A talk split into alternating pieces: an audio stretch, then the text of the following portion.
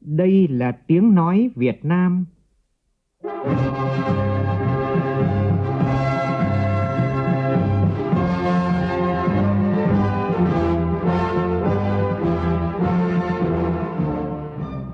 là tiếng nói Việt Nam, phát thanh từ Hà Nội, thủ đô nước Cộng hòa xã hội chủ nghĩa Việt Nam.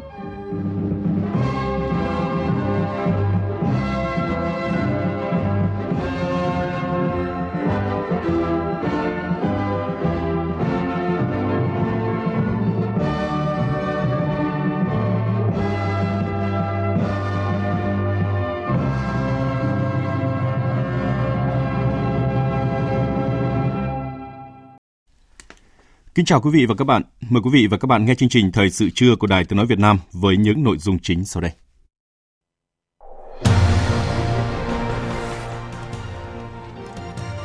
Chính phủ ban hành các nghị quyết số 01 và 02 nhằm đề ra các giải pháp quyết liệt triển khai các nhiệm vụ phát triển kinh tế xã hội, trong đó nhiệm vụ trọng tâm là cải thiện môi trường kinh doanh và nâng cao năng lực cạnh tranh quốc gia. Thủ tướng Chính phủ Nguyễn Xuân Phúc dự lễ khởi công cao tốc Mỹ Thuận Cần Thơ Giá gạo xuất khẩu của Việt Nam lập đỉnh tăng lên hơn 500 đô la Mỹ một tấn, mức cao nhất trong vòng 9 năm qua. Cũng từ hôm nay, Bộ Y tế mở đợt cao điểm phòng chống dịch COVID-19, đặc biệt chú ý công tác kiểm soát người nhập cảnh. Trong phần tin thế giới với thông tin, Ngoại trưởng Nhật Bản có chuyến công du kéo dài nửa tháng tới khu vực Mỹ Latin và châu Phi nhằm thúc đẩy một Ấn Độ Dương-Thái Bình Dương tự do và rộng mở mà nước này đang theo đuổi.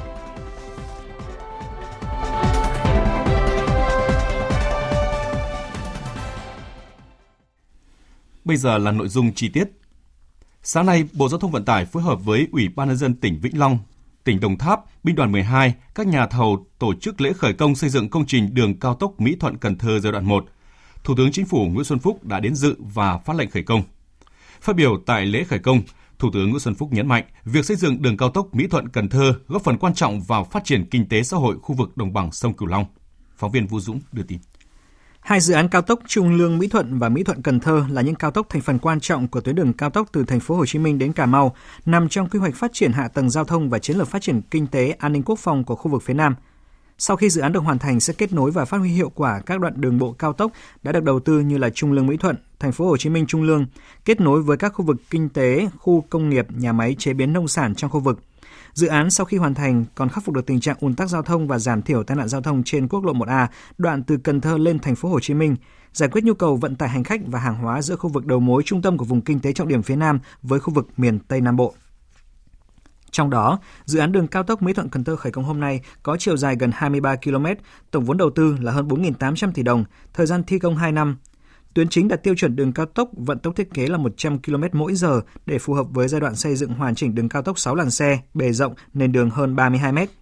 Giai đoạn một phân kỳ đầu tư với quy mô 4 làn xe, bề rộng nền đường 17 m, cầu là 17,5 m và vận tốc thiết kế là 80 km mỗi giờ.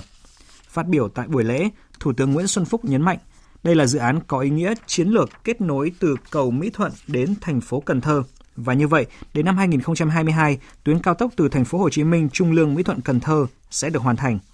Ngay trong năm nay, chính phủ cũng giao các bộ ngành chức năng chuẩn bị các điều kiện cần thiết để khởi công cao tốc từ thành phố Cần Thơ đến Cà Mau cũng như là làm đường cao tốc ven biển của vùng với chiều dài là 400 cây số. Đến nay, hai tỉnh Vĩnh Long và Đồng Tháp đã bàn giao hơn 90% mặt bằng cho dự án.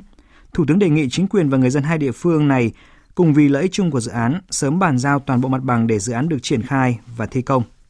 Thay mặt liên danh các nhà thầu, Đại tá Nguyễn Hữu Ngọc, Tư lệnh binh đoàn 12, Tổng công ty xây dựng Trường Sơn nếu quyết tâm sẽ đưa công trình về đích đúng thời gian, góp phần phát triển kinh tế xã hội khu vực đồng bằng sông Cửu Long. Việc khởi công dự án cao tốc Mỹ Thuận Cần Thơ là quyết tâm cao của chính phủ trong việc tháo gỡ khó khăn cho sản xuất kinh doanh, thúc đẩy giải ngân vốn đầu tư công và đảm bảo trật tự an toàn xã hội trong bối cảnh dịch COVID-19. Sáng nay tại Hà Nội, Văn phòng Chính phủ tổ chức họp báo thông tin nghị quyết số 01 về nhiệm vụ giải pháp chủ yếu thực hiện kế hoạch phát triển kinh tế xã hội và dự toán ngân sách nhà nước năm 2021 và nghị quyết số 02 về tiếp tục thực hiện những nhiệm vụ giải pháp chủ yếu cải thiện môi trường kinh doanh, nâng cao năng lực cạnh tranh quốc gia năm 2021. Bộ trưởng chủ nhiệm Văn phòng Chính phủ Mai Tiến Dũng chủ trì buổi họp báo. Tin của phóng viên Kim Thành. Bộ trưởng chủ nhiệm Văn phòng Chính phủ Mai Tiến Dũng cho biết, Nghị quyết 01 gồm 11 nhóm nhiệm vụ và giải pháp chủ yếu được cụ thể hóa thành gần 200 nhiệm vụ giao cho các ngành lĩnh vực. Nghị quyết mang tính xương sống, kim chỉ nam cho chỉ đạo điều hành cả năm 2021, năm khởi đầu của giai đoạn 5 năm tới. Trong khi đó, Nghị quyết 02 năm nay đề ra thông điệp của chính phủ là cải thiện môi trường kinh doanh, nâng cao năng lực cạnh tranh quốc gia là nhiệm vụ trọng tâm thường xuyên liên tục bởi nếu chúng ta đứng yên hoặc cải cách chậm hơn thì tức là thụt lùi và sẽ bị bỏ lại phía sau. Trên cơ sở đó, nghị quyết yêu cầu tiếp tục thực hiện các mục tiêu cụ thể của nghị quyết 68 và đề ra 4 nhóm nhiệm vụ giải pháp chung cho các bộ ngành, ủy ban nhân dân cấp tỉnh. Bộ trưởng thủ trưởng cơ quan thuộc chính phủ, chủ tịch ban các tỉnh thành phố là trước ngày 20 tháng 1 2021 là xây dựng ban hành chương trình kế hoạch hành động để triển khai nghị quyết 01 theo đúng chức năng nhiệm vụ được giao và nghiêm túc triển khai hiện thực hiện nhanh, hiệu quả, thực chất, nhất là 188 cái nhiệm vụ cụ thể và nghị quyết 02 của 2021 đề ra thông điệp của Thủ tướng, của Chính phủ, đó là cải thiện môi trường kinh doanh, nâng cao năng lực cạnh tranh quốc gia là nhiệm vụ trọng tâm thường xuyên, liên tục. Bởi nếu chúng ta đứng yên hoặc cải cách chậm thì tức là chúng ta đi dần lùi và chúng ta sẽ bị bỏ lại phía sau. Trên cơ sở đó chúng ta phải tiếp tục thực hiện mạnh cái cải cách, nhất là vấn đề cắt giảm các quy định, cắt giảm các chi phí chính thức và phi chính thức.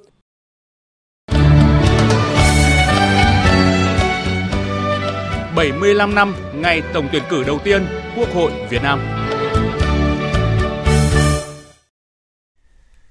Thưa quý vị và các bạn, đoàn đại biểu Quốc hội thành phố Cần Thơ sáng nay tổ chức họp mặt kỷ niệm 75 năm ngày tổng tuyển cử đầu tiên bầu Quốc hội Việt Nam, mùng 6 tháng 1 năm 1946, mùng 6 tháng 1 năm 2021 và tổng kết hoạt động đoàn đại biểu Quốc hội thành phố Cần Thơ khóa 14, nhiệm kỳ 2016-2021. Tới dự có Chủ tịch Quốc hội Nguyễn Thị Kim Ngân, Bí thư Trung Đảng, Chủ tịch Ủy ban Trung ương Mặt trận Tổ quốc Việt Nam Trần Thanh Mẫn, lãnh đạo Thành ủy, Ủy ban nhân dân thành phố Cần Thơ, các đại biểu Quốc hội Cần Thơ, Hậu Giang qua các nhiệm kỳ. Phạm Hải, phóng viên thường trú tại khu vực đồng bằng sông Cửu Long phản ánh. Mở đầu buổi họp mặt, thay mặt đoàn đại biểu Quốc hội thành phố Cần Thơ, ông Trần Quốc Trung, trưởng đoàn đại biểu Quốc hội đã ôn lại kỷ niệm ngày tổng tuyển cử đầu tiên bầu Quốc hội Việt Nam trong nhiệm kỳ qua đoàn đại biểu Quốc hội thành phố Cần Thơ đã tổ chức 156 hội nghị tiếp xúc cử tri, lấy ý kiến 71 dự án luật, tham gia trên 40 cuộc hội nghị, hội thảo, đóng góp ý kiến dự thảo luật, tổ chức 7 chuyên đề giám sát các vấn đề quan trọng như nông thôn mới, hoạt động tuyển sinh ngành y, chương trình đổi mới sách giáo khoa. Ngoài ra với hoạt động tiếp xúc cử tri trong nhiệm kỳ, đoàn đã tổ chức hơn 200 cuộc tiếp xúc cử tri với hơn 36.000 lượt cử tri tham dự với gần 600 ý kiến. Riêng tại hội nghị trường các kỳ họp Quốc hội, đoàn đại biểu Quốc hội thành phố Cần Thơ đã có nhiều ý kiến chất vấn đến chính phủ, bộ, ngành về các vấn đề cử tri quan tâm. Phát biểu tại buổi họp mặt, Chủ tịch Quốc hội Nguyễn Thị Kim Ngân đánh giá cao những đóng góp của đoàn đại biểu Quốc hội thành phố Cần Thơ đối với hoạt động của Quốc hội khóa 14 và sự phát triển của đất nước trong thời gian qua. Hoạt động của Quốc hội khóa 14 tiếp tục có nhiều đổi mới sáng tạo, hành động vì lợi ích của nhân dân, của đất nước. Hoạt động lập pháp ngày càng đi vào thực chất với chất lượng ngày càng được nâng lên, giải quyết nhiều vấn đề trong đời sống xã hội với nhiều đạo luật mới có ý nghĩa quan trọng đối với sự phát triển của đất nước. Quốc hội cũng đã có những đổi mới trong hoạt động chất vấn, đảm bảo chất lượng hiệu quả, đáp ứng yêu cầu nhiệm vụ phát triển của đất nước. Tại kỳ họp thứ 9, lần đầu tiên trong lịch sử, Quốc hội đã tổ chức kỳ họp theo hình thức kết hợp giữa họp trực tuyến và họp tập trung để đáp ứng yêu cầu phòng chống dịch COVID-19. Chủ tịch Quốc hội Nguyễn Thị Kim Ngân nhấn mạnh, năm 2021 sẽ diễn ra bầu cử đại biểu Quốc hội khóa 15 và bầu cử đại biểu Hội đồng Nhân dân các cấp nhiệm kỳ 2021-2026. Vì vậy, đoàn đại biểu Quốc hội thành phố Cần Thơ cần chủ động phối hợp với các ngành, các cấp chuẩn bị chu đáo về mọi mặt, tổ chức cuộc bầu cử đại biểu Quốc hội khóa 15 và đại biểu Hội đồng Nhân dân các cấp nhiệm kỳ 2021-2026. Tôi đề nghị thành ủy, Hội đồng Nhân dân, Ủy ban Nhân dân và Ủy ban Mặt trận Tổ quốc Việt Nam, thành phố Cần Thơ quan tâm lãnh đạo tổ chức bầu cử chặt chẽ đúng quy định của pháp luật và các cái theo đúng cái văn bản hướng dẫn quy định của trung ương Hội đồng bầu cử quốc gia thì trong này có tôi làm chủ tịch mà lại là đại biểu uh, Quốc hội Cần Thơ. Do đó chúng tôi rất là mong muốn Cần Thơ thực hiện kiểu mẫu để cho cuộc ờ, bầu cử này thành công tốt đẹp. Dịp này, Văn phòng đoàn đại biểu Quốc hội thành phố Cần Thơ đã vinh dự nhận bằng khen của Thủ tướng Chính phủ về những đóng góp vào hoạt động của đoàn đại biểu Quốc hội thành phố. Cũng trong sáng nay, đoàn đại biểu Quốc hội tỉnh Quảng Ninh tổ chức gặp mặt kỷ niệm 75 năm ngày tổng tuyển cử đầu tiên và tổng kết nhiệm kỳ. Ủy viên Bộ Chính trị, Bí thư Trung ương Đảng, trưởng ban tổ chức Trung ương, đại biểu Quốc hội Phạm Minh Chính cùng đại biểu Quốc hội tỉnh qua các thời kỳ dự buổi lễ. Phóng viên Đài Tiếng nói Việt Nam khu vực Đông Bắc đưa tin. Trong công tác tham gia xây dựng pháp luật nhiệm kỳ 2016-2021, đoàn đại biểu Quốc hội tỉnh Quảng Ninh đã tổ chức 76 hội thảo, hội nghị, lấy ý kiến tham gia vào các dự án luật, nghiên cứu tổng hợp trên 200 lượt ý kiến gửi tới Ủy ban Thường vụ Quốc hội, Chính phủ các bộ ngành liên quan. Các đại biểu Quốc hội của đoàn đã trực tiếp tham gia hơn 280 lượt ý kiến vào các dự án luật. Nhiều ý kiến được Quốc hội đánh giá cao, được tiếp thu chỉnh sửa vào luật, góp phần tháo gỡ những bất cập trong thực tiễn thi hành pháp luật, nhất là những vấn đề thực tiễn của tỉnh Quảng Ninh. Đồng chí Phạm Minh Chính, trưởng ban tổ chức Trung ương, đại biểu Quốc hội tỉnh Quảng Ninh khẳng định, nhìn lại cả nhiệm kỳ, đoàn đại biểu Quốc hội tỉnh Quảng Ninh đã có nhiều đổi mới, tổ chức hoạt động khoa học, tích cực, hiệu quả, góp phần vào kết quả chung của Quốc hội khóa 14, góp phần ổn định chính trị, phát triển kinh tế xã hội của tỉnh với nhiều đột phá dẫn đầu cả nước. Năm năm vừa qua, tỉnh chúng ta phát triển nhanh, có cái đột phá. À, chúng ta vừa qua chúng ta làm được nhiều việc cơ bản là phát huy được cái truyền thống của đoàn đại biểu của các khóa, góp phần tô thắm thêm những cái thành quả mà các đoàn đại biểu trước đây đã làm được. Tuy nhiên là chúng ta cũng còn nhiều việc phải làm, còn nhiều việc phải cố gắng hơn nữa trong cái nhiệm kỳ tới đây. Phải tích cực hơn, hòa nhập, làm tốt hơn các cái công việc của mình với cộng đồng dân cư, nơi mà khó khăn, những nơi cần có cái tiếng nói của đại biểu Quốc hội. Sáng nay tại Hà Nội, Ban tuyên giáo Trung ương tổ chức hội nghị tổng kết công tác 2020 và triển khai nhiệm vụ năm 2021 và hội nghị cán bộ công chức viên chức người lao động cơ quan. Đồng chí Võ Văn Thưởng, Ủy viên Bộ Chính trị, Bí thư Trung Đảng, trưởng Ban tuyên giáo Trung ương chủ trì hội nghị. Tin của phóng viên Nguyễn Hằng.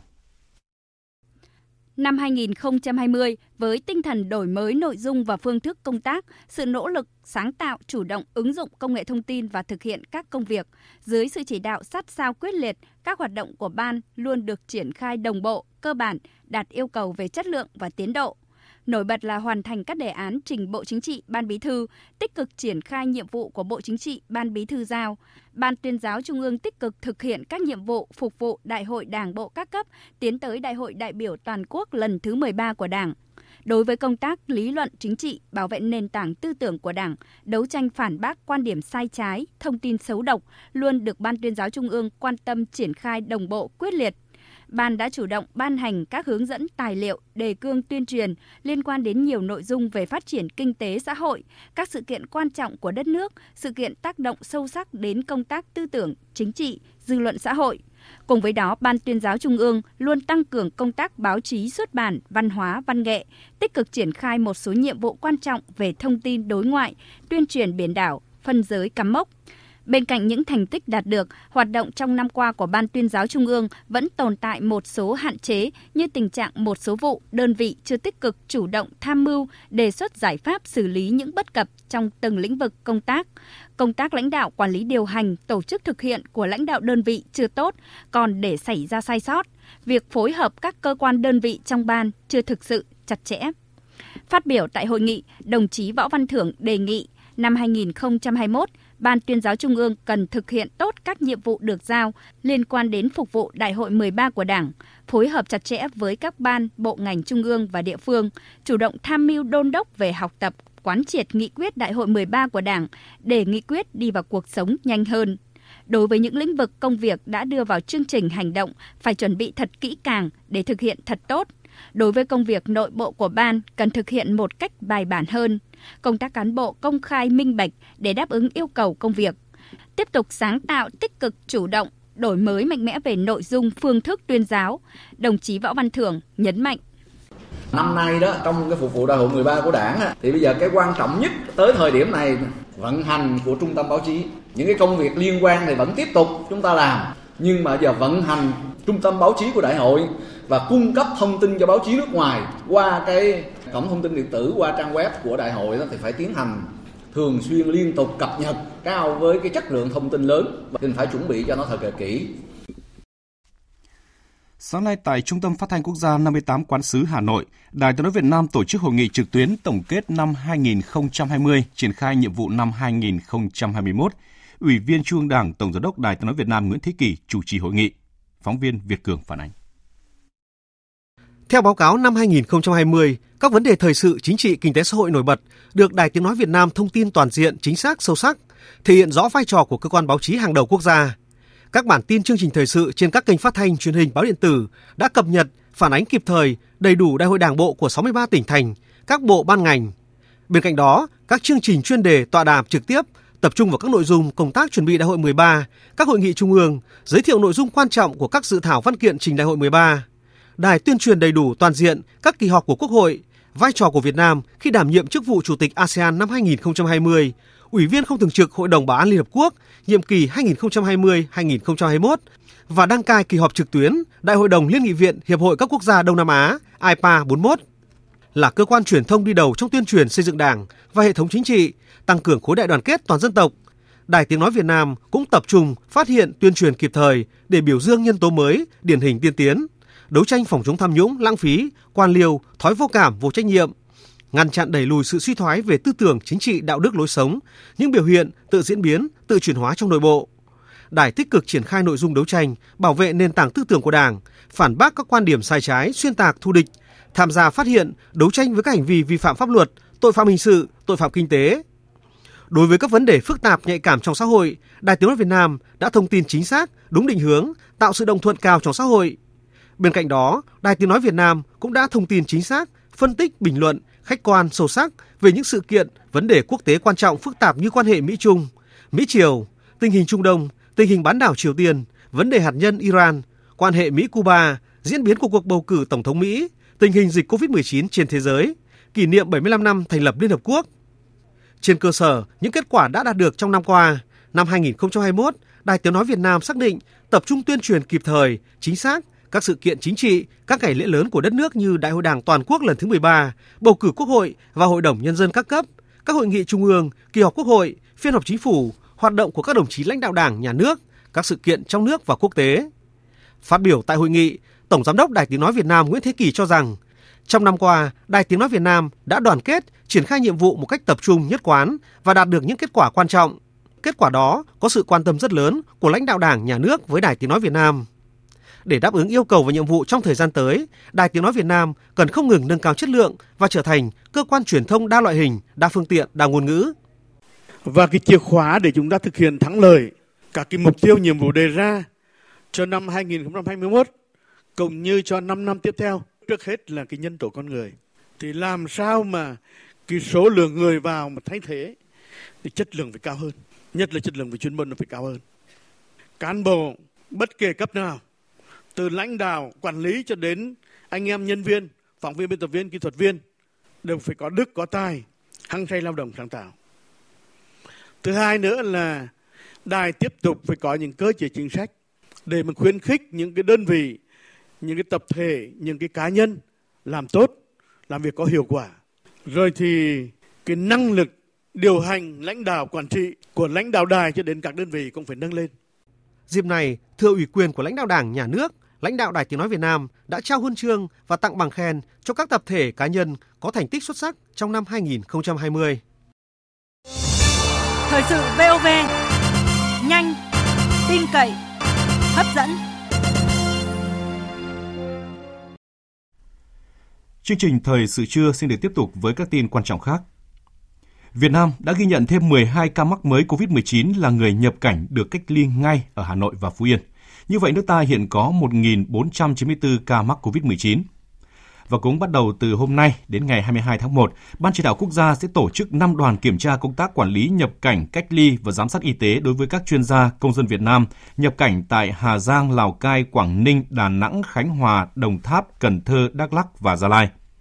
Bộ Y tế yêu cầu từ nay đến Tết Nguyên đán Tân Sửu, ngành y tế các địa phương mở đợt cao điểm phòng chống dịch COVID-19, tăng cường kiểm tra, giám sát các điều kiện, quy trình nhập cảnh, kiểm dịch y tế nhằm phát hiện sớm, xử lý ngay những trường hợp đầu tiên không để dịch lây lan. Sau khi nghiên cứu thành công trên động vật, Viện Vaccine và Sinh phẩm Y tế đề nghị Bộ Y tế cho phép thử nghiệm vaccine COVID-19 Covivac trên người vào tháng 1 này, sớm hơn gần 2 tháng so với kế hoạch ban đầu. Đây là vaccine thứ hai của Việt Nam được thử nghiệm trên người. Vaccine COVID-19 của Viện Vaccine và Sinh phẩm Y tế đã được thử nghiệm trên động vật như là chuột đất vàng, chuột nhất hay là thỏ.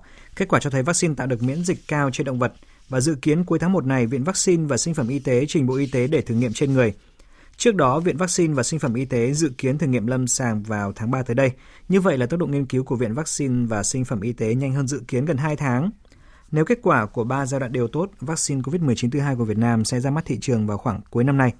Việt Nam hiện có 4 đơn vị tham gia nghiên cứu sản xuất vaccine COVID-19, trong đó Nanogen đã tiêm thử vaccine phòng COVID-19 với tên gọi là Nanocovax trên người từ ngày 17 tháng 12 năm 2020 và đã tiêm hai liều trên người tình nguyện. Hiện sức khỏe của người tình nguyện sau tiêm đều khỏe mạnh và không xuất hiện triệu chứng bất thường. Giá gạo xuất khẩu của Việt Nam đã lập đỉnh mới. Theo thông tin mới nhất, giá gạo 5% tấm của Việt Nam đã tăng lên từ 500 đến 505 đô la Mỹ một tấn, mức cao nhất kể từ tháng 12 năm 2011. Lý do giá gạo xuất khẩu tăng được nhận định là do nguồn cung không nhiều trong khi Philippines tiếp tục thu mua đẩy mạnh việc nhập khẩu gạo. Thêm vào đó, tình hình dịch bệnh COVID-19 vẫn diễn biến phức tạp, khiến giá lúa gạo tăng cao do nhu cầu dự trữ của nhiều nước tăng. Ông Nguyễn Trung Kiên, Phó Chủ tịch Hiệp hội Lương thực Việt Nam dự báo xuất khẩu gạo của Việt Nam trong quý 1 năm nay vẫn tốt khi các thị trường xuất khẩu chính của nhập khẩu chính của Việt Nam như là Philippines, châu Phi tiếp tục ký hợp đồng mua gạo của nước ta. Năm nay, dự toán thu ngân sách giao cho ngành thuế là hơn 1 triệu 100 nghìn tỷ đồng. Đây là thách thức không nhỏ đối với ngành thuế trong bối cảnh tình hình kinh tế xã hội trong và ngoài nước có nhiều diễn biến phức tạp, đặc biệt là dịch COVID-19 trên thế giới vẫn diễn biến khó lường. Để đảm bảo hoàn thành mục tiêu đề ra, ông Cao Anh Tuấn, Tổng cục trưởng Tổng cục Thuế cho biết, ngành gấp rút xây dựng và giao dự toán năm cho từng cục thuế đi đôi với việc theo dõi chặt chẽ tiến độ thu ngân sách, ra soát xác định các nguồn thu tiềm năng để có giải pháp quản lý hiệu quả, tập trung chống gian lận thuế, phân đấu giảm tỷ lệ nợ động thuế dưới mức 5% tổng thu ngân sách, triển khai hiệu quả nghị quyết của Quốc hội về khoanh nợ tiền thuế, xóa nợ tiền phạt chậm nộp, tiền chậm nộp của người nộp thuế không còn khả năng nộp ngân sách nhà nước, đẩy mạnh thanh kiểm tra thuế những loại hình lĩnh vực nhiều rủi ro như là thương mại điện tử, hoàn thuế giá trị gia tăng, chuyển lợi nhuận. Xác định công nghệ thông tin trong quản lý thuế là chìa khóa để nâng cao hiệu quả quản lý, Tổng cục Thuế sẽ tăng cường triển khai các phương án đơn giản hóa thủ tục hành chính và đáp ứng dịch vụ công trực tuyến cấp độ 3 4, tăng số lượng thủ tục tích hợp lên cổng dịch vụ công quốc gia, đẩy nhanh tiến độ triển khai các thủ tục thuế điện tử, đặc biệt là hóa đơn điện tử có mã xác thực của cơ quan thuế. Chủ tịch Ủy ban nhân dân thành phố Hà Nội Chu Ngọc Anh vừa có công văn yêu cầu thanh tra thành phố và Sở Xây dựng thanh tra công tác vệ sinh môi trường trên địa bàn liên quan đến công ty cổ phần đầu tư phát triển công nghệ cao Minh Quân, nay là công ty cổ phần tập đoàn Nam Hà Nội. Theo văn bản, mặc dù đến hết ngày 31 tháng 12 năm 2020, gói thầu thu gom duy trì vệ sinh môi trường giai đoạn 2017-2020 trên địa bàn thành phố Hà Nội nói chung và quận Nam Từ Liêm nói riêng do công ty này thực hiện mới kết thúc, nhưng vài ngày trở lại đây, trên địa bàn quận Nam Từ Liêm, rác thải tiếp tục chất thành đống tại các điểm tập kết, nhiều tuyến đường chính không được di chuyển kịp thời, gây mất vệ sinh môi trường và mỹ quan đô thị. Năm 2017, công ty Minh Quân trúng 6 gói thầu vệ sinh môi trường lớn trị giá hơn 1.150 tỷ đồng, nhưng trong suốt quá trình thực hiện cho thấy đơn vị này quá thiếu kinh nghiệm cũng như là năng lực trong lĩnh vực bảo vệ. Xin lỗi quý vị, trong lĩnh vực vệ sinh môi trường. Không chỉ địa bàn quận Nam Từ Liêm, tính đến ngày 1 tháng 1 vừa qua, trên địa bàn 21 xã và 11 thị trấn của huyện Mỹ Đức còn tồn động khoảng 10.000 tấn rác thải chờ xử lý, gây mất vệ sinh môi trường. Tòa nhân dân tỉnh Vĩnh Phúc sáng nay thông báo hoãn phiên tòa xét xử vụ án Nguyễn Thị Kim Anh, cựu trưởng đoàn thanh tra Bộ Xây dựng. Tin của phóng viên Đình Hiếu. Sáng nay, bị cáo Nguyễn Thị Kim Anh, cựu phó trưởng phòng phòng chống tham nhũng thanh tra Bộ Xây dựng, Nguyễn Thị Kim Liên, Đặng Hải Anh và Nguyễn Thị Thùy Linh, nguyên là những thành viên đoàn thanh tra, bị Tòa án nhân dân tỉnh Vĩnh Phúc đưa ra xét xử sơ thẩm về tội lạm dụng chức vụ quyền hạn chiếm đoạt tài sản, Cáo trạng xác định bị cáo Kim Anh là chủ mưu khi đến làm việc tại huyện Vĩnh Tường, tỉnh Vĩnh Phúc đã yêu cầu 29 xã thị trấn cung cấp hồ sơ dự án công trình để kiểm tra tràn lan. Trong đó có cả công trình đã được kiểm tra, sau đó chiếm đoạt hơn 2 tỷ đồng của 54 doanh nghiệp. Hội đồng xét xử thông báo có 31 bị hại và 9 người có quyền lợi, nghĩa vụ liên quan, vắng mặt, không lý do. Trong những người đến tòa có ông Nguyễn Ngọc Tuấn, tránh thanh tra Bộ Xây dựng, đại diện Viện Kiểm sát Nhân dân Vĩnh Phúc đề nghị hoãn phiên tòa để đảm bảo quyền lợi cho người bị hại và bị cáo. Sau khi hội ý, hội đồng xét xử quyết định hoãn phiên tòa và sẽ thông báo thời gian mở lại sau. Sáng nay, Ủy ban nhân dân thành phố Hồ Chí Minh và Ủy ban nhân dân tỉnh Bà Rịa Vũng Tàu tổ chức lễ khánh thành tuyến phà biển Cần Giờ Vũng Tàu, rút ngắn thời gian di chuyển giữa hai địa phương này xuống còn 30 phút. Tin của phóng viên Hà Khánh và Lưu Sơn thường trú tại thành phố Hồ Chí Minh. Phà biển Cần Giờ Vũng Tàu có điểm đầu là bến tắc suất ở thị trấn Cần Thạnh, Cần Giờ. Điểm cuối là đến thành phố Vũng Tàu gần trụ sở cảng vụ hàng hải Vũng Tàu. Cự ly tuyến là 15 km, tần suất là 30 phút mỗi chuyến. Phà hoạt động trên tuyến dài 45 m, rộng 10 m, công suất 2.900 mã lực, tốc độ tối đa là 24 hải lý, tương đương với hơn 43 km mỗi giờ. Khoang hành khách ở mỗi phà thiết kế 2 tầng với 330 chỗ, nhưng chỉ chở tối đa là 190 người. Mỗi phà chở thêm được khoảng 10 ô tô, 100 xe máy và cả hàng hóa. Giá vé mỗi lượt là 70.000 đồng và với xe máy xe đạp là 50.000 đồng. Với ô tô loại 4 chỗ và xe bán tải là 350.000 đồng. Từ 7 đến 20 chỗ là 450.000 đồng. Từ 20 đến 26 chỗ là 600.000 đồng và từ 26 chỗ trở lên là 800.000 đồng mỗi xe. Với xe tải, giá vé áp dụng thấp nhất cho loại dưới 3 tấn là 400.000 đồng và cao nhất là 1 triệu đồng cho xe từ 8 tấn trở lên.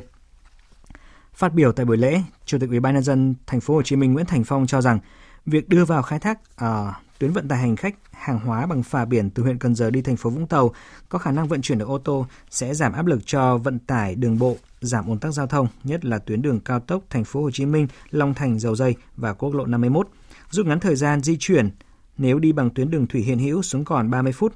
Qua đó, tạo điều kiện cho huyện Cần Giờ kết nối giao thông thuận lợi với các tỉnh lân cận, góp phần phát triển kinh tế xã hội và du lịch của huyện Cần Giờ. Và trước khi chuyển sang phần tin thế giới là những thông tin chi tiết về thời, thời tiết các vùng miền ngày hôm nay. Thưa quý vị và các bạn, theo Trung tâm Dự báo Khí tượng Thủy văn Quốc gia, hôm nay các tỉnh Bắc Bộ, Bắc Trung Bộ tiếp tục chìm trong giá rét. Riêng khu vực Bắc Bộ, nhiệt độ thấp nhất xảy ra vào đêm và sáng sớm, phổ biến trong khoảng từ 7 đến 10 độ. Vùng núi cao có nơi dưới 5 độ. Sáng sớm có sương mù, ngày vẫn có nắng nhẹ. Trong khi đó, ở các tỉnh Trung Trung Bộ vào đến Nam Bộ có mưa rải rác, đề phòng có lốc, xét và gió giật mạnh. Tây Nguyên và Nam Bộ trời lạnh về đêm và sáng sớm. Khu vực Hà Nội sáng có sương mù nhẹ, ngày nắng, nhiệt độ từ 10 đến 21 độ. Trên biển, khu vực giữa và Nam Biển Đông có mưa rào và rông, vùng biển từ Quảng Trị đến Cà Mau và vùng biển phía Tây khu vực Nam Biển Đông, khu vực Bắc và giữa Biển Đông có gió Đông Bắc mạnh cấp 6, Riêng vùng biển phía đông bắc của Bắc Biển Đông và vùng biển từ Bình Thuận đến Cà Mau có lúc cấp 7, giật cấp 8, biển động mạnh, sóng biển cao từ 3 đến 4 mét.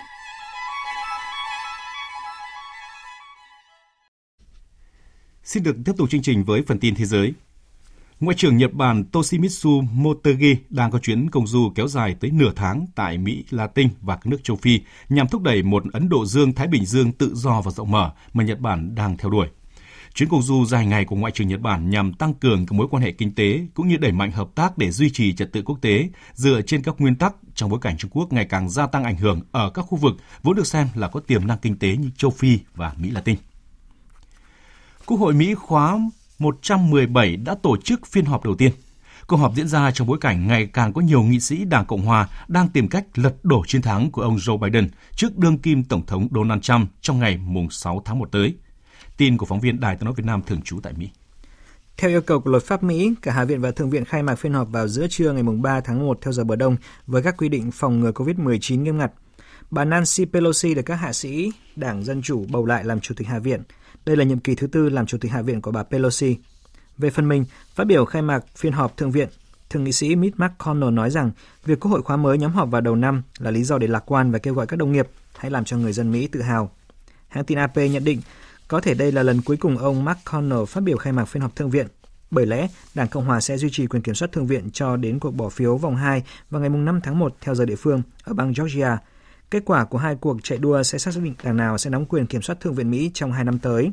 Trong diễn biến liên quan, Hôm nay, Tổng thống đắc cử Joe Biden và đương kim Tổng thống Donald Trump cùng tới vận động cho các ứng cử viên của đảng mình ở bang Georgia cho thấy tầm quan trọng ở cuộc đua vòng 2 này. Tại Niger vừa xảy ra vụ tấn công đẫm máu khiến ít nhất 100 người bị giết hại. Đây được xem là một trong những ngày đẫm máu nhất trong lịch sử gần đây ở quốc gia châu Phi này. Con số được Thủ tướng Rafini đưa ra trong thông báo được đưa ra trên truyền hình quốc gia khi thị xác khu vực bị tấn công gần biên giới với Mali. Tuy nhiên, ông không cho biết thủ phạm thực hiện các vụ tấn công này, nhưng truyền thông địa phương nghi ngờ do các tay súng Hồi giáo thực hiện. Thời gian qua, nước này liên tục hứng chịu các vụ tấn công của các tay súng Hồi giáo có liên hệ với Al-Qaeda và nhóm Hồi giáo IS tự xưng tại khu vực gần biên giới với Mali và Burkina Faso, một phần trong cuộc khủng hoảng an ninh lớn hơn ở khu vực Sahel phía tây Sahara. Tròn một năm vị tướng Iran Soleimani bị Mỹ không kích giết hại tại Iraq, hàng nghìn người dân hai nước Iraq và Iran đang xuống đường để tưởng niệm và hô vang các khẩu hiệu chống lại sự hiện diện của Mỹ tại quốc gia Trung Đông này. Tổng hợp của biên tập viên Đình Nam. Một năm trước, Mỹ sử dụng máy bay không người lái giết hại tướng Iran Soleimani ngay trên lãnh thổ Iraq, bất chấp sự vi phạm nghiêm trọng chủ quyền. Một làn sóng kêu gọi Mỹ rời Iraq đã diễn ra ngay lúc bấy giờ.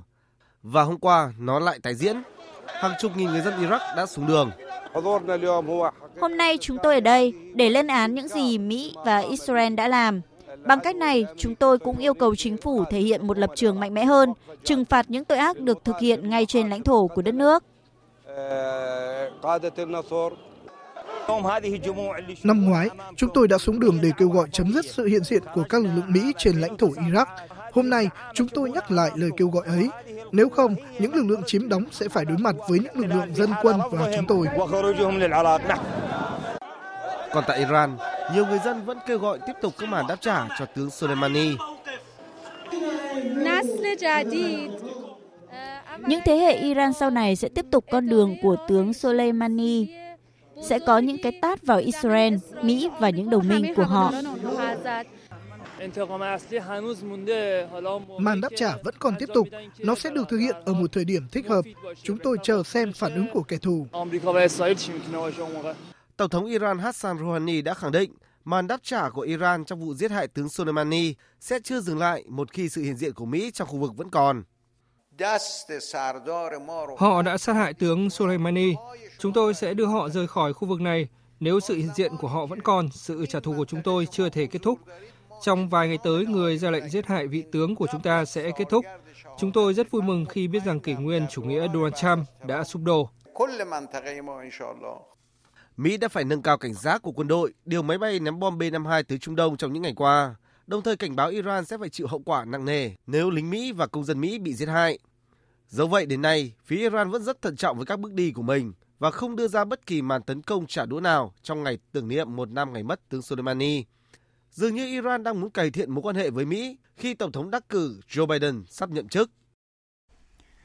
Về tình hình dịch COVID-19, đến sáng nay, thế giới đã ghi nhận hơn 85 triệu ca nhiễm. Mỹ vẫn đang là quốc gia chịu ảnh hưởng nặng nề nhất của dịch COVID-19 với hơn 21 triệu 100 nghìn ca nhiễm và hơn 360 nghìn ca tử vong. Số ca nhiễm mới trong một ngày liên tục thiết lập đỉnh mới. Các chuyên gia y tế Mỹ cảnh báo dịch COVID-19 có thể tồi tệ hơn trong những tuần tới. Tin của Phạm Huân, phóng viên Đài tiếng nói Việt Nam thường trú tại Mỹ. Theo tiến sĩ Fauci, đồng thời là giám đốc Viện Dị ứng và Bệnh truyền nhiễm quốc gia Mỹ, làn sóng lây nhiễm COVID-19 kể từ dịp nghỉ lễ Giáng sinh vẫn chưa được cảm nhận rõ. Tuy nhiên, trong vòng 1 tới 2 tuần tới, số ca nhập viện và tử vong do COVID-19 có thể sẽ tăng đột biến. Tiến sĩ Fauci cho rằng, việc người dân di chuyển nhiều trong dịp cuối năm cùng với thời tiết lạnh khiến các hoạt động ngoài trời phải di rời vào trong nhà là các nguyên nhân khiến virus lan rộng và nhanh. Cảnh báo của tiến sĩ Fauci được đưa ra sau khi hãng tin tức CNN cho rằng số ca nhiễm COVID-19 đã vượt khỏi tầm kiểm soát, mặc dù chương trình tiêm phòng đang được triển khai với đối tượng ưu tiên là các nhân viên y tế ở tuyến đầu. Số ca nhập viện do COVID-19 ở Mỹ trong tuần qua đã tăng kỷ lục với khoảng 121.000 trường hợp trong một ngày, trong đó bao gồm 22.600 ca phải điều trị tích cực. Giới chức y tế Mỹ cảnh báo số lượng bệnh nhân quá nhiều sẽ khiến các bệnh viện quá tải do thiếu giường và nhân viên điều trị. Trong khi đó, diễn biến dịch COVID-19 tại các nước châu Á cũng rất căng thẳng, đặc biệt là tại Nhật Bản và Hàn Quốc. Nhật Bản đang cân nhắc ban bố tình trạng khẩn cấp với Tokyo và ba tỉnh lân cận khi số ca lây nhiễm không ngừng tăng cao. Có ngày cao điểm lên tới 4.000 ca nhiễm mới. Nếu ban bố tình trạng khẩn cấp, đây sẽ là lần thứ hai Tokyo và các khu vực lân cận phải áp dụng do đại dịch COVID-19. Chiến dịch chuẩn bị tiêm vaccine cũng đang gấp rút thực hiện. Hôm nay, Thủ tướng Nhật Bản Suga Yoshihide cho biết nước này sẽ bắt đầu tiêm phòng vaccine phòng dịch vào cuối tháng 2 tới. Tại Hàn Quốc, số ca nhiễm mới tính theo ngày cũng đã trở lại mức hơn 1.000 ca. Để kiềm chế dịch bệnh lây lan, giới chức y tế nước này đã gia hạn quy định giãn cách xã hội cấp độ 2,5 trong thang bậc gồm 5 cấp, mức 3 là cao nhất, đối với khu vực Seoul và vùng phụ cận, nơi chiếm một nửa dân số cả nước. Còn trong lúc này, Trung Quốc lần đầu tiên phát hiện một số mẫu bao bì linh kiện ô tô cho kết quả dương tính với virus SARS-CoV-2. Trước đó, Trung Quốc và một số nước khác chỉ ghi nhận có SARS-CoV-2 trên thực phẩm đông lạnh. Tin của phóng viên Đài tiếng nói Việt Nam thường trú tại Bắc Kinh. Sau khi thủ đô Bắc Kinh phát hiện các ca COVID-19 làm việc tại một công ty linh kiện ô tô của hãng Daimler, nhiều địa phương ở Trung Quốc đã ra thông báo và tiến hành xét nghiệm các mẫu bao bì linh kiện ô tô có liên quan. Chỉ trong 2 ngày 2 và 3 tháng 1, đã có ít nhất 5 địa phương tại các tỉnh Sơn Đông, Thiểm Tây, Vân Nam, Nội Mông Cổ, Sơn Tây của nước này cho biết một số mẫu bao bì dương tính với virus SARS-CoV-2. Tất cả các địa phương này ngay sau đó đã cách ly và tiến hành xét nghiệm đối với những người có tiếp xúc gần với các sản phẩm này. Hiện kết quả đều là âm tính. Các linh kiện này cũng đã bị niêm phong và được tiến hành khử trùng cùng với môi trường xung quanh. Trước đó, hôm 26 tháng 12 năm 2020, Bắc Kinh thông báo có 3 ca COVID-19 là các nhân viên làm việc cho công ty linh kiện Daimler, có trụ sở tại quận Thuận Nghĩa của thành phố này. Một số mẫu bao bì sản phẩm của công ty này cũng dương tính với SARS-CoV-2 và đã được phân phối tới nhiều địa phương ở Trung Quốc. Kể từ tháng 11 năm 2020 đến nay, nhiều tỉnh thành của Trung Quốc như Bắc Kinh, Liêu Ninh, Hắc Long Giang, Hà Bắc vân vân liên tiếp xuất hiện các ca COVID-19 trong cộng đồng. Hiện nước này đang gấp rút tiến hành việc tiêm vaccine ngừa COVID-19 cho các đối tượng có nguy cơ lây nhiễm cao, sau khi loại vaccine này được chính thức phê duyệt hôm 31 tháng 12 năm 2020. Thời sự tiếng nói Việt Nam. Thông tin nhanh. Bình luận sâu. Tương tác đa chiều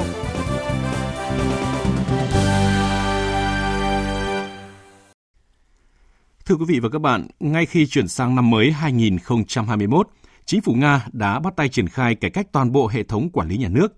Đây là cuộc cải cách hành chính công lớn nhất trong nhiều năm trở lại đây tại Liên bang Nga, đặt ra không ít khó khăn và thách thức cho chính quyền Tổng thống Vladimir Putin. Dự kiến quá trình triển khai sẽ diễn ra trong vòng 3 tháng và sẽ ảnh hưởng đến 45 bộ ban ngành cũng như cắt giảm hàng chục nghìn nhân viên trên toàn quốc. Đâu là những nội dung trọng tâm cũng như kỳ vọng của chính quyền Moscow Moscow với bước đi quyết liệt này? Những khó khăn và thách thức nào đang chờ đợi nước Nga để có thể tiến hành cải cách triệt để và hiệu quả? Biên tập viên Phương Hoa thông tin ngay sau đây tới quý vị và các bạn. Vâng thưa quý vị, thưa các bạn, bước qua năm 2020 với quá nhiều biến động và mất mát, kỳ vọng của người dân Nga có lẽ hơn lúc nào hết là một cuộc sống bình an, hết dịch bệnh và mọi việc trở lại bình thường. Trong bài phát biểu truyền thống đầu năm mới vừa qua, Tổng thống Nga Putin cũng đã khẳng định rằng Thời kỳ khó khăn đang dần đi qua và điều quan trọng nhất vẫn ở lại với chúng ta, khiến chúng ta trân quý và mạnh mẽ hơn. Đó là tình yêu thương, sự thấu hiểu, tin tưởng và tương trợ lẫn nhau. Vì vậy tôi muốn thực hiện một điều ước về một năm mới ở đó khó khăn sẽ chìm vào quá khứ và rằng tất cả những gì chúng ta có được, những điều đẹp đẽ nhất sẽ ở lại với chúng ta. Sau lời chúc đầu năm mới với nhiều kỳ vọng thì chính quyền Tổng thống Nga Putin không quên bắt tay ngay vào các biện pháp thực tiễn để bắt đầu một năm mới khởi sắc và đổi mới hơn. Một trong những chiến lược quan trọng và gai góc nhất đã được triển khai ngay từ ngày 1 tháng 1, đó là cải cách toàn bộ hệ thống hành chính công do các cơ quan chính phủ quản lý. Đáng chú ý là hàng chục nghìn biên chế sẽ bị cắt giảm để tránh nhiêu khê, trồng chéo. Song hành là đẩy mạnh số hóa các công đoạn hành chính, từ đó tăng hiệu quả dịch vụ công trong cả giai đoạn tiếp theo. Và để có những thông tin cụ thể về chiến lược đầy tham vọng của chính quyền Moscow, chúng tôi có cuộc trao đổi với chị Anh Tú, phóng viên Đài tiếng nói Việt Nam, thường trú tại Liên bang Nga. À, xin chào chị Anh Tú ạ. Thưa chị, từ ngày 1 tháng 1 vừa qua thì chính quyền Nga đã bắt đầu triển khai kế hoạch cải cách hệ thống hành chính công à, có tác động quy mô diện rộng đến rất nhiều ban ngành. À, vậy đâu là những điểm nhấn đặc biệt của cuộc cải cách lần này thưa chị ạ? À, chào biên tập viên Phương Hoa, à, xin chào quý vị thính giả. À, cuộc cải cách hành chính công lần này diễn ra trong khi chính phủ Nga đẩy mạnh số hóa các dịch vụ công, đặc biệt là việc đưa vào sử dụng các dịch vụ công trực tuyến. À, theo giới chức và các chuyên gia Nga, thì bước đầu tiên là giảm số lượng thường xuyên, à, sắp xếp lại cơ cấu bên trong của các bộ và ban ngành, tối ưu hóa chi phí cho đội ngũ quan chức cồng cành, xóa bỏ hàng loạt những nhân viên kém năng lực đang làm việc trong các cơ cấu nhà nước. Cụ thể, à, theo quyết định đã được thông qua, thì biên chế của các văn phòng trung ương của các cơ quan liên bang sẽ giảm 5% kể từ ngày 1 tháng 1 và của các cơ quan lãnh thổ là 10%. À, việc giảm sẽ diễn ra chủ yếu do tính toán các vị trí còn trống. Cuộc cải cách cũng sẽ xem xét cắt giảm hơn 1.200 biên chế ở các cơ quan chính quyền cấp liên bang và hơn 33.500 biên chế à, tại các cơ quan lãnh thổ, đại diện của các cơ quan liên bang tại các địa phương. À, một trong những kết quả sẽ là giảm 74 đơn vị thực hiện các chức năng hỗ trợ trong các bộ, ban ngành, có kế hoạch giảm 37 cấp phó trong các cơ quan chính quyền liên bang. Phát biểu tại cuộc họp với các phó thủ tướng hồi tháng 11 năm 2020, thì Thủ tướng Nga Mikhail Mishustin đã nhấn mạnh điều cần thiết không phải là một con số khổng lồ mà là một đội ngũ chuyên gia có năng lực được hình thành hợp lý và lĩnh vực trách nhiệm được xác định rõ ràng của từng cơ quan hành pháp.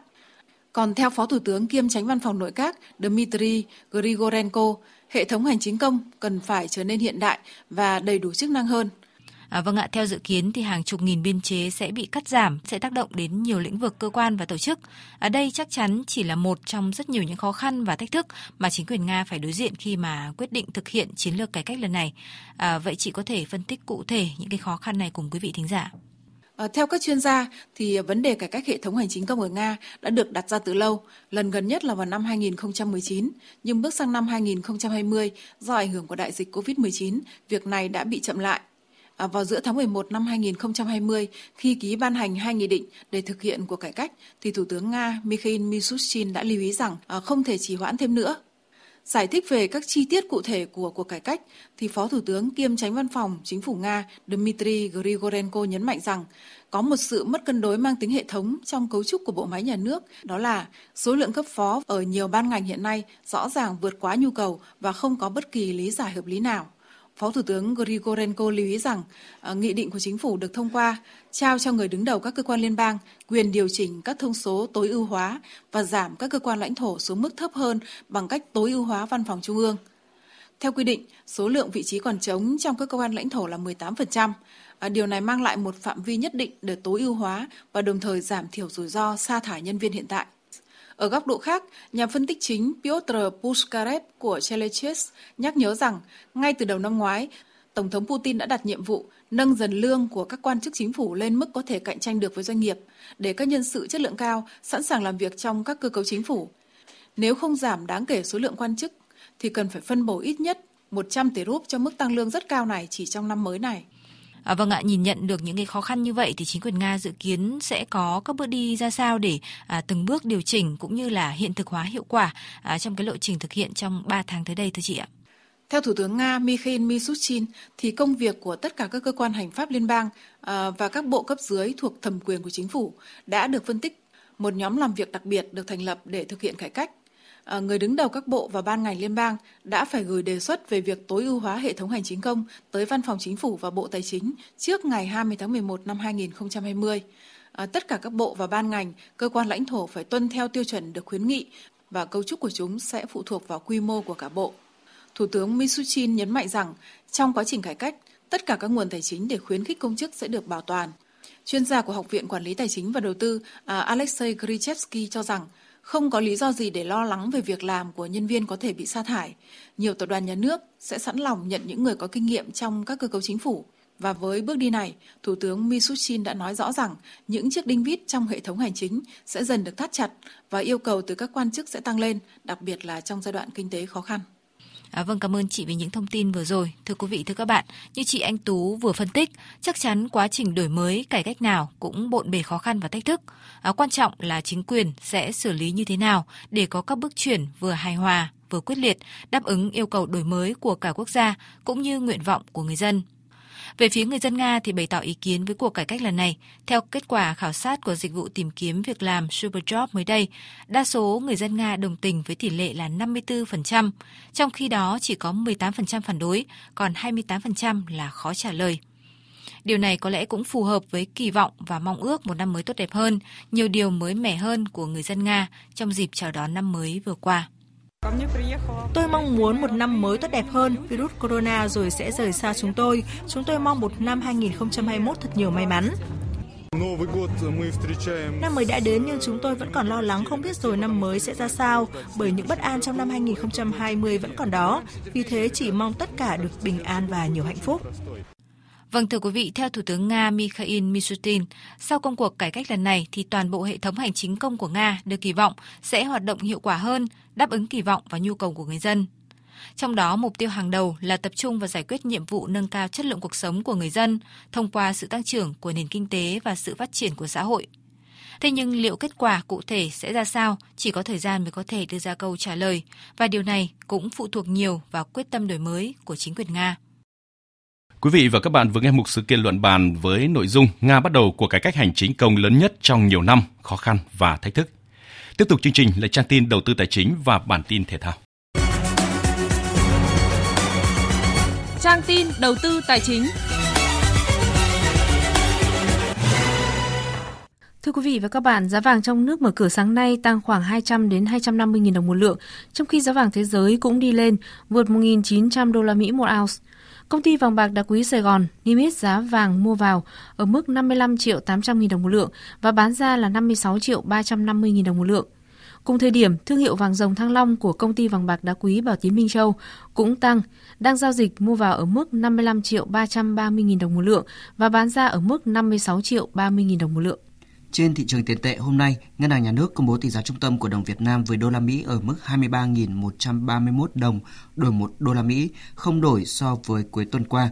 Tỷ giá tham khảo tại Sở giao dịch Ngân hàng Nhà nước hiện mua vào mức 23.125 đồng 1 đô la Mỹ và bán ra 23.775 đồng 1 đô la Mỹ.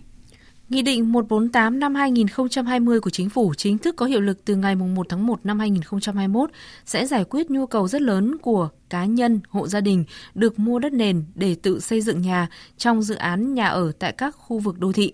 Đồng thời khắc phục tình trạng dự án phân lô bán nền tràn lan trong thời gian qua mà chủ đầu tư không xây dựng kết cấu hạ tầng kết nối với hạ tầng chung của khu vực, không có các công trình dịch vụ, công trình hạ tầng kỹ thuật – hạ tầng xã hội, thậm chí thiếu cả các công trình cung cấp dịch vụ thiết yếu như điện, nước, thoát nước. Đầu tư tài chính biến cơ hội thành hiện thực. Đầu tư tài chính biến cơ hội thành hiện thực. Thưa quý vị và các bạn, sáng nay tại Sở Giao dịch Chứng khoán Hà Nội, Bộ trưởng Bộ Tài chính Đinh Tiến Dũng đã đánh còng khai trương phiên giao dịch chứng khoán đầu năm 2021 và nhận định thị trường chứng khoán Việt Nam năm nay sẽ tiếp tục phát triển cả về quy mô và chất lượng. Đúng 9 giờ sáng nay, Bộ trưởng Bộ Tài chính Đinh Tiến Dũng đã thực hiện nghi thức đánh cổng khai trương phiên giao dịch chứng khoán đầu tiên của năm mới 2021. Phát biểu tại buổi lễ, Bộ trưởng đánh giá thị trường chứng khoán Việt Nam năm qua đã trải qua nhiều khó khăn, đối mặt nhiều thách thức do tác động của dịch bệnh COVID-19. Tuy vậy, Bộ Tài chính đã nhanh chóng triển khai các giải pháp nhằm ổn định và phát triển thị trường, tạo thêm sức hút cho các nhà đầu tư, nhờ đó duy trì được sự phát triển và quy mô thị trường. Bộ trưởng Đinh Tiến Dũng nhìn nhận. Khi đại dịch bùng phát, thị trường chứng khoán Việt Nam đã có lúc giảm điểm khá sâu, nhưng sau đó đã ổn định, phục hồi bền vững và tăng trưởng ngoan mục vào cuối năm của năm 2020. Chỉ số VN Index tăng trưởng 14,9% so với đầu năm. Thanh khoản của thị trường cổ phiếu tăng trưởng đột phá, đạt mức bình quân gần 7.400 tỷ đồng một phiên. Trong đó, các tháng 11 và 12 đạt mức trung bình 10.000 và 14.800 tỷ đồng một phiên, tăng hơn 2 lần so với mức bình quân năm 2019. Quy mô vốn hóa của thị trường cổ phiếu đã đạt 84,3% GDP năm 2020. Bên cạnh thị trường cổ phiếu, các thị trường trái phiếu và thị trường phái sinh đều ghi nhận mức tăng trưởng ấn tượng.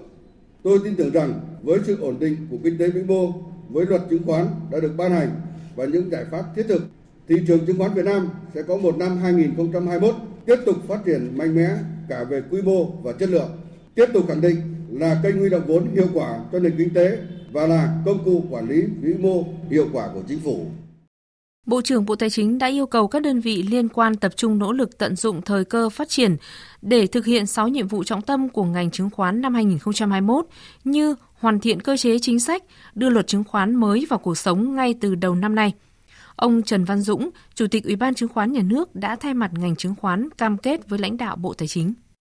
Với 6 nhiệm vụ trọng tâm mà Bộ trưởng đã giao, xin được thay mặt cho ngành chứng khoán và xin hứa với đồng chí Bộ trưởng với thị trường là Ủy ban chứng khoán nhà nước sẽ cùng với hai sở giao dịch chứng khoán và trung tâm lưu ký chứng khoán sẽ nỗ lực hơn nữa cùng với các cái thành viên của thị trường để thảo luận bàn bạc và đưa ra các cái chương trình hành động thực hiện ngay từ đầu năm. Năm nay là một năm quan trọng là cái năm luật chứng khoán bắt đầu có hiệu lực. Như vậy, thị trường chứng khoán Việt Nam năm 2021 này đang đứng trước cơ hội phát triển mới, mạnh mẽ và bền vững hơn. Tín hiệu tích cực cũng đã được thể hiện khi phiên giao dịch đầu năm mới diễn ra sôi động ngay từ những phút đầu mở cửa. Dòng tiền tiếp tục đổ mạnh vào thị trường, giúp các chỉ số đồng loạt bứt phá và VN Index thậm chí dễ dàng vượt mốc 1.110 điểm. Hôm nay cũng là ngày đầu tiên Sở giao dịch chứng khoán Thành phố Hồ Chí Minh áp dụng nâng lô giao dịch lên 100 cổ phiếu, giúp giảm tải hệ thống. Kết thúc phiên giao dịch sáng nay, VN Index đạt 1.118,86 điểm, còn HNX Index đạt 205,73 điểm.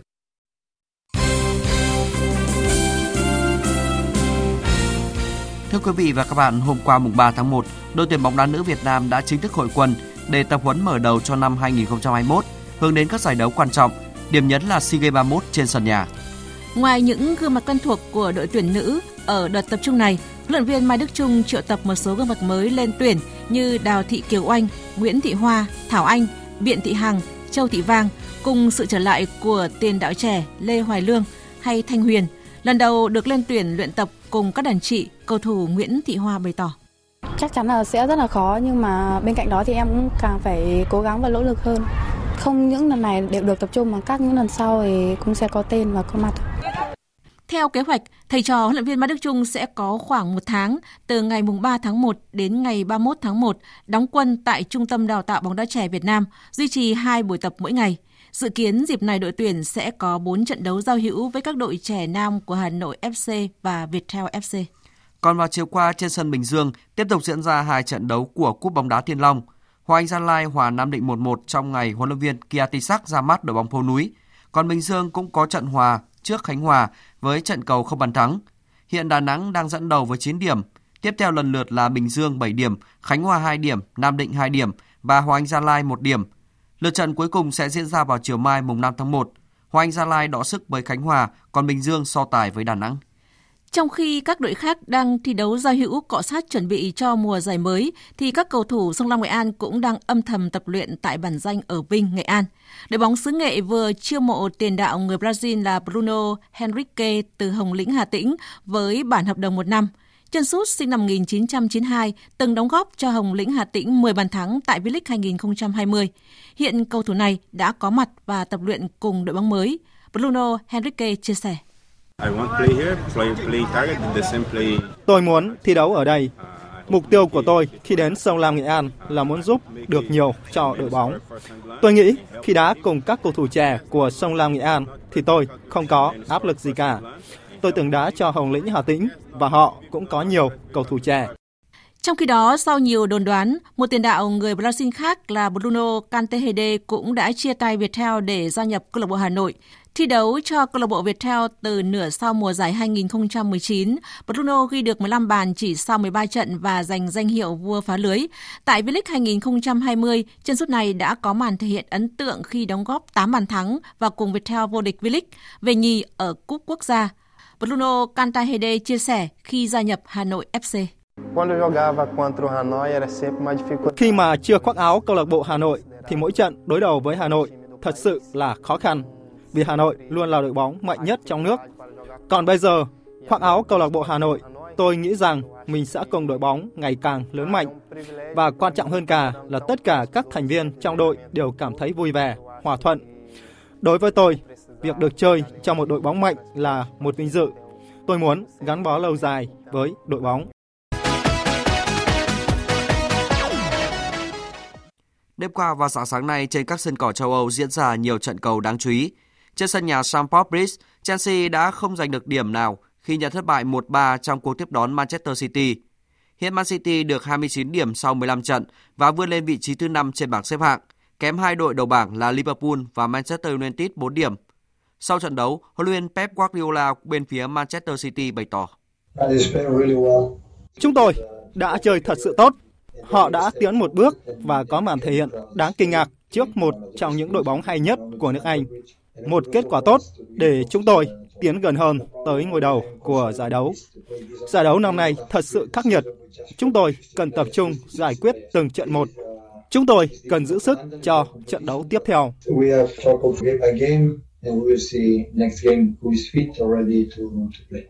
Còn tại Tây Ban Nha, Atlético Madrid đã giành chiến thắng 2-1 trong chuyến làm khách trên sân của Deportivo Alaves để được 38 điểm, tiếp tục giữ ngôi đầu bảng trong khi Barcelona vượt qua Huesca 1-0 để có 28 điểm và đứng thứ 5. Ở Đức, Bayern Munich thể hiện sức mạnh vượt trội khi đánh bại Mai 05 với tỷ số cách biệt 5-2 và giữ vững ngôi đầu bảng với 33 điểm. Còn tại Italia, AC Milan cũng bảo vệ được ngôi đầu bảng với 37 điểm khi đá bại Benevento 2-0 thuộc vòng 15 Serie A trong khi Ronaldo lập cú đúp trong chiến thắng 4-1 của Juventus khi tiếp Udinese. Hiện Juventus còn kém AC Milan tới 10 điểm và đang đứng thứ 5 trên bảng xếp hạng. Dự báo thời tiết Phía Tây Bắc Bộ, chiều trời nắng, đêm có mưa nhỏ vài nơi, gió nhẹ, trời rét, có nơi rét đậm, rét hại, nhiệt độ từ 11 đến 21 độ, có nơi dưới 11 độ. Phía Đông Bắc Bộ, chiều trời nắng, đêm có mưa nhỏ vài nơi, gió Đông Bắc cấp 2, cấp 3, trời rét, vùng núi có nơi rét đậm, rét hại. Nhiệt độ từ 9 đến 21 độ, vùng núi cao có nơi dưới 9 độ. Các tỉnh từ Thanh Hóa đến Thừa Thiên Huế, phía Bắc có mưa vài nơi, phía Nam có mưa, mưa rào, gió Bắc đến Tây Bắc cấp 2, cấp 3, trời rét, nhiệt độ từ 13 đến 20 độ. Các tỉnh ven biển từ Đà Nẵng đến Bình Thuận có mưa rào và có nơi có rông. Gió Đông Bắc cấp 2, cấp 3, phía Bắc trời lạnh, nhiệt độ từ 18 đến 27 độ. Khu vực Tây Nguyên có mưa rải rác, gió Đông Bắc cấp 2, cấp 3, đêm trời rét, nhiệt độ từ 17 đến 27 độ. Khu vực Nam Bộ chiều có mưa rào và rông vài nơi, chiều tối và đêm có mưa rào và rông rải rác, cục bộ có mưa vừa, mưa to, gió Đông Bắc cấp 2, cấp 3. Nhiệt độ từ 21 đến 32 độ. Khu vực Hà Nội chiều trời nắng, đêm không mưa, gió Đông Bắc cấp 2, cấp 3, trời rét, nhiệt độ từ 13 đến 21 độ. Dự báo thời tiết biển, vùng biển Bắc và Nam Vịnh Bắc Bộ có mưa vài nơi, tầm nhìn xa trên 10 km, gió Đông Bắc cấp 4, cấp 5. Vùng biển từ Quảng Trị đến Quảng Ngãi, vùng biển từ Bình Định đến Ninh Thuận, vùng biển từ Bình Thuận đến Cà Mau có mưa rào rải rác và có nơi có rông. Tầm nhìn xa trên 10 km giảm xuống từ 4 đến 10 km trong mưa. Gió Đông Bắc cấp 5 có lúc cấp 6, giật cấp 7, biển động. Vùng biển từ Cà Mau đến Kiên Giang, khu vực Vịnh Thái Lan có mưa rào và rông vài nơi, tầm nhìn xa trên 10 km, gió Đông Bắc cấp 4. Khu vực Bắc Biển Đông, khu vực giữa Biển Đông, khu vực quần đảo Hoàng Sa thuộc thành phố Đà Nẵng có mưa vài nơi, tầm nhìn xa trên 10 km, gió Đông Bắc cấp 6, giật cấp 7, cấp 8, biển động. Khu vực Nam Biển Đông, khu vực quần đảo Trường Sa thuộc tỉnh Khánh Hòa có mưa rào, rải rác và có nơi có rông. Tầm nhìn xa trên 10 km, giảm xuống từ 4 đến 10 km trong mưa. Gió Đông Bắc cấp 4, cấp 5, riêng phía Tây cấp 5 có lúc cấp 6, giật cấp 7, biển động. Những thông tin về thời tiết cũng đã kết thúc chương trình thời sự trưa nay của Đài Tiếng nói Việt Nam. Quý vị và các bạn quan tâm có thể nghe lại chương trình trên trang web tại địa chỉ vv1.vn. Chương trình thời sự trưa nay do các biên tập viên Đức Hưng, Hoàng Ân, Thanh Trường, Nguyễn Hằng cùng kỹ thuật viên Thúy Linh phối hợp sản xuất và thực hiện. Chịu trách nhiệm nội dung Nguyễn Thị Tuyết Mai. Cảm ơn quý vị và các bạn đã quan tâm lắng nghe.